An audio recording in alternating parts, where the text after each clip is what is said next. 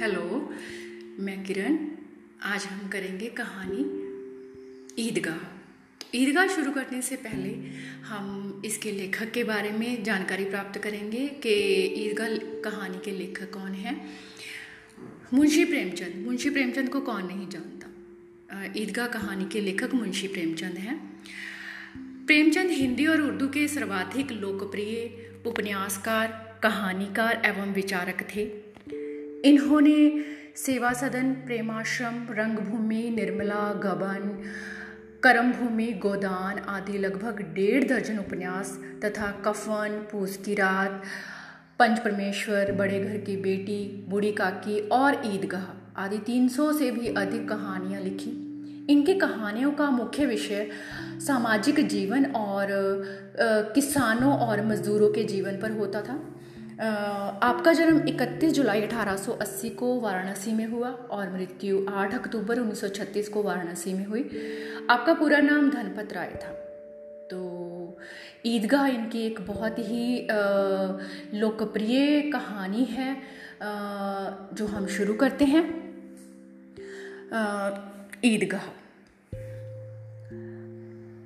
रमज़ान के पूरे 30 रोज़ों के बाद आज ईद आई है। गांव में कितनी हलचल है। ईदगाह जाने की तैयारियां हो रही हैं। लड़के सबसे ज़्यादा प्रसन्न हैं। किसी ने एक रोज़ा रखा है, वह भी दोपहर तक, किसी ने वह भी नहीं, लेकिन ईदगाह जाने की खुशी उनके हिस्से की चीज़ है। रोज़े बड़े बूढ़ों के लिए होंगे, इनके लिए तो ईद है। रोज़ ईद का नाम रटते थे, आज वह आ गई। वे बार बार अपनी जेबों से अपना खजाना निकाल कर गिनते और खुश होकर फिर रख लेते थे। महमूद गिनता है 1, 2, 10, 12, उसके पास 12 पैसे हैं। मोहसिन के पास 1, 2, 3, 8, 9, 15 पैसे हैं। इन्हीं अनगिनत पैसों में अनगिनत चीज़ें लाएंगे, खिलौने, मिठाइयाँ, बिगुल, गेंद और न जाने क्या क्या। सबसे अधिक प्रसन्न है हामिद। वह 13-14 साल का गरीब सूरत दुबला पतला लड़का, जिसका बाप गत वर्ष हैजे की भेंट हो गया और माँ न जाने क्यों पीली होती होती एक दिन मर गई। किसी को पता ना चला क्या बीमारी है। हामिद के पैरों में जूते नहीं हैं, सर पर एक पुरानी सी टोपी है जिसका गोटा काला पड़ चुका है, फिर भी वह प्रसन्न है। हामिद भीतर जाकर दादी से कहता है, तुम डरना नहीं अम्मा, मैं सबसे पहले आऊँगा, बिल्कुल ना डरना। अमीना का दिल कचोट रहा है। गांव के बच्चे अपने अपने बाप के साथ जा रहे हैं। हामिद का बाप अमीना के सिवा और कौन है? उसे कैसे अकेले मेले में जाने दे? वह उस भीड़ में अगर खो जाए तो क्या हो? नन्ही सी जान 3 कोस कैसे चलेगा? पैरों में छाट जाएंगे। जूते भी तो नहीं हैं। कुल 2 आने पैसे हैं। 3 पैसे हामिद की जेब में और 5 अमीना के बटुए में। यही तो बिसात है और ईद का त्यौहार है। गांव से मेला चला और बच्चों के साथ हामिद भी जा रहा था। कभी सबके साथ दौड़कर आगे निकल जाते, फिर किसी पेड़ के नीचे खड़े होकर साथ आने वालों का इंतज़ार करते। इतना धीरे धीरे चल रहे हैं। हामिद के पैरों में तो जैसे पर लग गए हैं। वह कभी थक सकता है। शहर का दामन आ गया। अब बस्ती घनी होने लगी। ईदगाह जाने वालों की टोलियां नजर आने लगी। एक से एक भड़कीले वस्त्र पहने हुए, कोई इक्के तांगे पर सवार, कोई मोटर पर। सभी के दिलों में उमंग। ग्रामीणों का यह छोटा सा दल अपनी विपन्नता से बेखबर, संतोष और धैर्य में मगन चला जा रहा था। बच्चों के लिए नगर की सभी चीज़ें अनोखी थी। जिस चीज़ की ओर देखते देखते ही रह जाते और पीछे से बार बार हॉर्न की आवाज़ होने पर भी ना चेतते। हामिद तो मोटर के नीचे आता आता बचा। सहसा ईदगाह नजर आया। ऊपर इमली के घने वृक्षों की छाया है, नीचे पक्का फर्श है जिस पर जाजिम बिछा हुआ है और रोजेदारों की पंक्तियां एक के पीछे एक न जाने कहां तक चली गई हैं, पक्की जगह के नीचे तक। यहाँ जाजिम भी नहीं है। यहाँ कोई धन और पद नहीं देखता, इस्लाम की नज़र में सब बराबर हैं। इन ग्रामीणों ने भी वजू किया और पिछली पंक्ति में खड़े हो गए। कितना सुंदर संचालन है, कितनी सुंदर व्यवस्था। लाखों सिर एक साथ सिजदे में झुक जाते हैं और फिर एक साथ खड़े हो जाते हैं, एक साथ झुकते हैं और एक साथ घुटनों के बल बैठ जाते हैं। कई बार यही क्रिया होती है। नमाज खत्म हो गई है, लोग आपस में गले मिल रहे हैं, तब मिठाई और खिलौनों की दुकानों पर धावा होता है। ग्रामीणों का यह दल इस विषय में बालकों से कम उत्साही नहीं है। यह देखो हिंडोला है, एक पैसा देकर चढ़ जाओ, कभी आसमान पर जाते हुए मालूम होगे, कभी जमीन पर गिरते हुए। यह चरखी है, लकड़ी के हाथी, घोड़े, ऊंट छड़ों से लटके हुए हैं। एक पैसा देकर बैठ जाओ और 25-25 चक्रों का मजा ले लो। महमूद, मोहसिन, नूरे और शम्मी इन घोड़ों और ऊँटों पर बैठते हैं। हामिद दूर खड़ा है। 3 ही पैसे तो हैं उसके पास। अपने कोष का तिहाई हिस्सा जरा सा चक्कर खाने के लिए नहीं दे सकता। सब चरखियों से उतरते हैं, अब खिलौने लेंगे। उधर इधर दुकानों की कतार लगी हुई है। तरह तरह के खिलौने हैं, सिपाही और गुजरिया, राजा और वकील, भिश्ती, धोबिन और साधु। वाह, कितने सुंदर खिलौने हैं। अब बोलना चाहते हैं। महमूद सिपाही लेता है, खाकी वर्दी और लाल पगड़ी वाला, कंधे पर बंदूक रखे हुए। मालूम होता है अभी कवायद करके चला आ रहा है। मोहसिन को भिश्ती पसंद आया। कमर झुकी है, ऊपर मश्क रखे हुए है, मश्क का मुँह एक हाथ से पकड़े हुए है। कितना प्रसन्न है, शायद कोई गीत गा रहा है, बस मश्क से पानी उडेलना ही चाहता है। नूरे को वकील साहब से प्रेम है। कैसी विद्वता है उसके मुख पर, काला चोगा, नीचे सफ़ेद अचकन, अचकन के सामने की जेब में घड़ी, सुनहरी जंजीर, एक हाथ में कानून का पोथा लिए हुए। मालूम होता है अभी किसी अदालत से जिरहा पर बहस किए चले जा रहे हैं। ये सब 2-2 पैसे के खिलौने हैं। हामिद के पास कुल 3 पैसे हैं। इतने महंगे खिलौने वह कैसे ले? खिलौना कहीं हाथ से छूट जाए तो चूर चूर हो जाए, जरा पानी पड़े तो सारा रंग धुल जाए। ऐसे खिलौने लेकर वह क्या करेगा, किस काम के? मोहसिन कहता है, मेरा भिश्ती रोज पानी दे जाएगा सांझ सवेरे।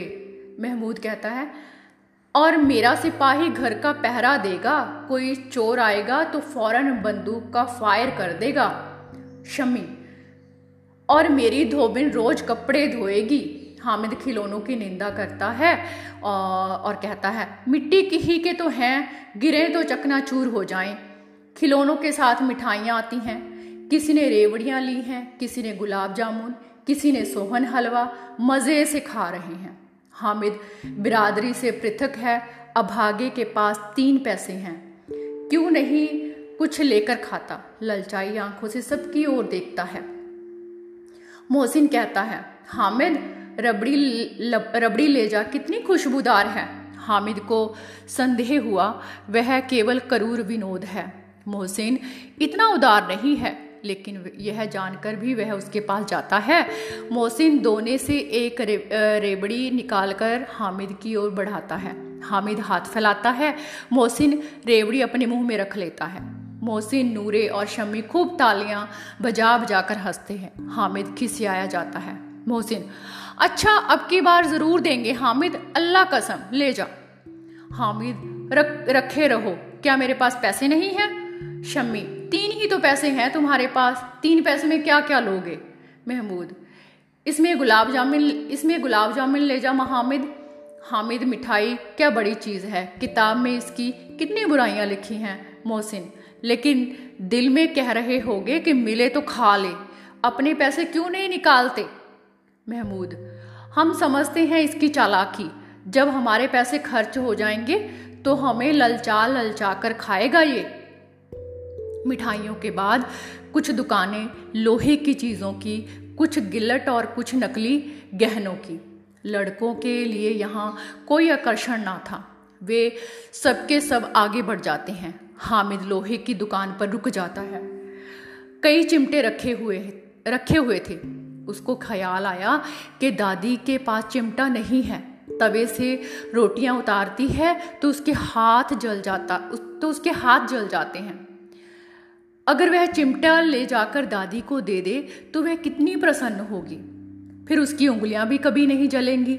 घर में एक काम की चीज़ भी हो जाएगी। अम्मा चिमटा देखते ही दौड़कर मेरे हाथ से ले लेगी और कहेगी, मेरा बच्चा अम्मा के लिए चिमटा लाया है। हजारों दुआएं देगी, फिर पड़ोस की औरतों को दिखाएगी। सारे गांव में चर्चा होने लगेगी, हमें चिमटा लाया है, कितना अच्छा लड़का है। इन लोगों के खिलौने देखने पर कौन इन्हें दुआएं देगा। बड़ों की दुआएं सीधे अल्लाह के दरबार में पहुंचती हैं और तुरंत सुनी जाती हैं। उसने दुकानदार से पूछा, यह चिमटा कितने का है? दुकानदार ने उसकी ओर देखा और कोई आदमी साथ ना देखकर कहा, वह तुम्हारे काम का नहीं है जी।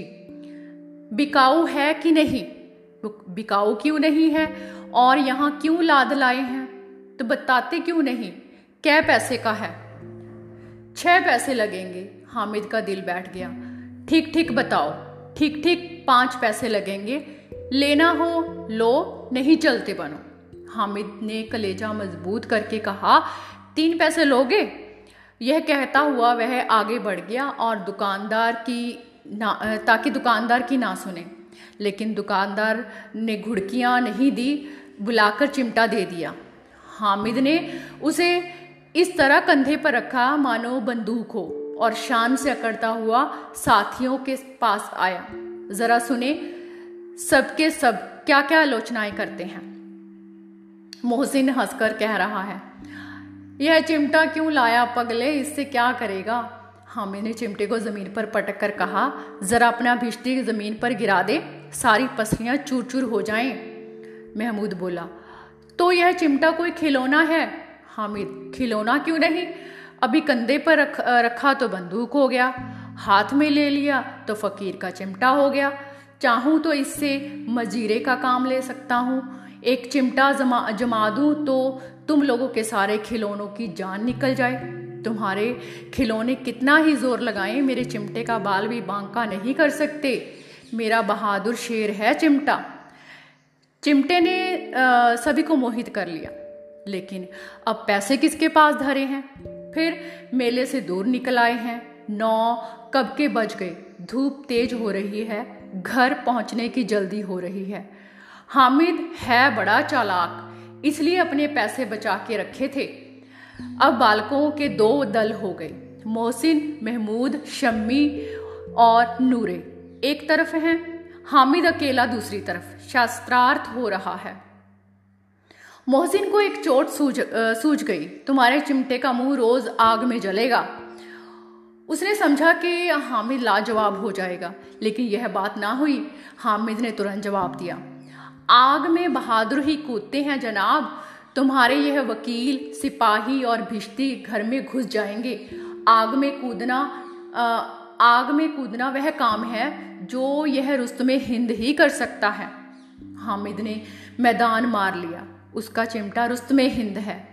अब उसमें मोहसिन, महमूद, नूरे और शम्मी किसी को भी आपत्ति नहीं हो सकती।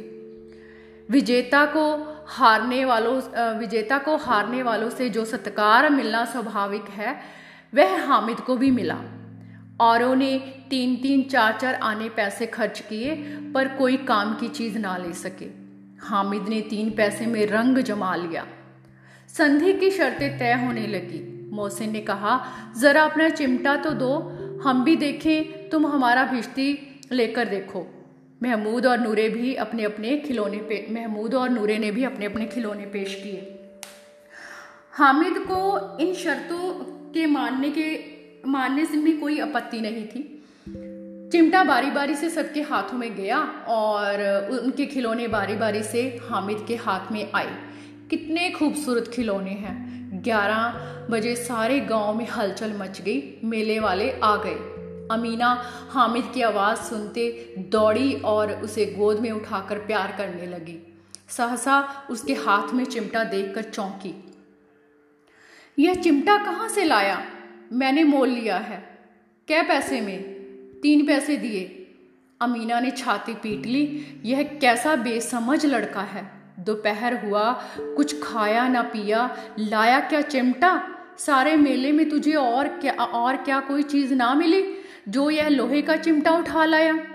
हामिद ने अपराधी भाव से कहा, तुम्हारी उंगलियां तवे से जल जाती थी इसलिए मैंने इसे लिया। बुढ़िया का क्रोध तुरंत स्नेह में बदल गया। यह मूक स्नेह था, खूब ठोस, रस और स्वाद से भरा हुआ। बच्चे में कितना त्याग, कितना सद्भाव और कितना विवेक है। दूसरों को खिलौने लेते और मिठाई खाते देखकर इसका मन कितना ललचाया होगा। इतना जब्त इसमें कैसे किया होगा। वहाँ भी अपनी बुढ़िया दादी की याद बनी रही। अमीना का मन गदगद हो उठा। और अब एक विचित्र बात हुई, हामिद के इस चिमटे से भी विचित्र। बच्चे हामिद ने बूढ़े हामिद का पार्ट खेला था। बुढ़िया अमीना बालिका अमीना बन गई। वह रोने लगी, दामन फैलाकर हामिद को दुआएं देती जाती थी और आंसू की बड़ी बड़ी बूंदें गिराती जाती थी। हामिद इसका रहस्य क्या समझता? शुक्रिया।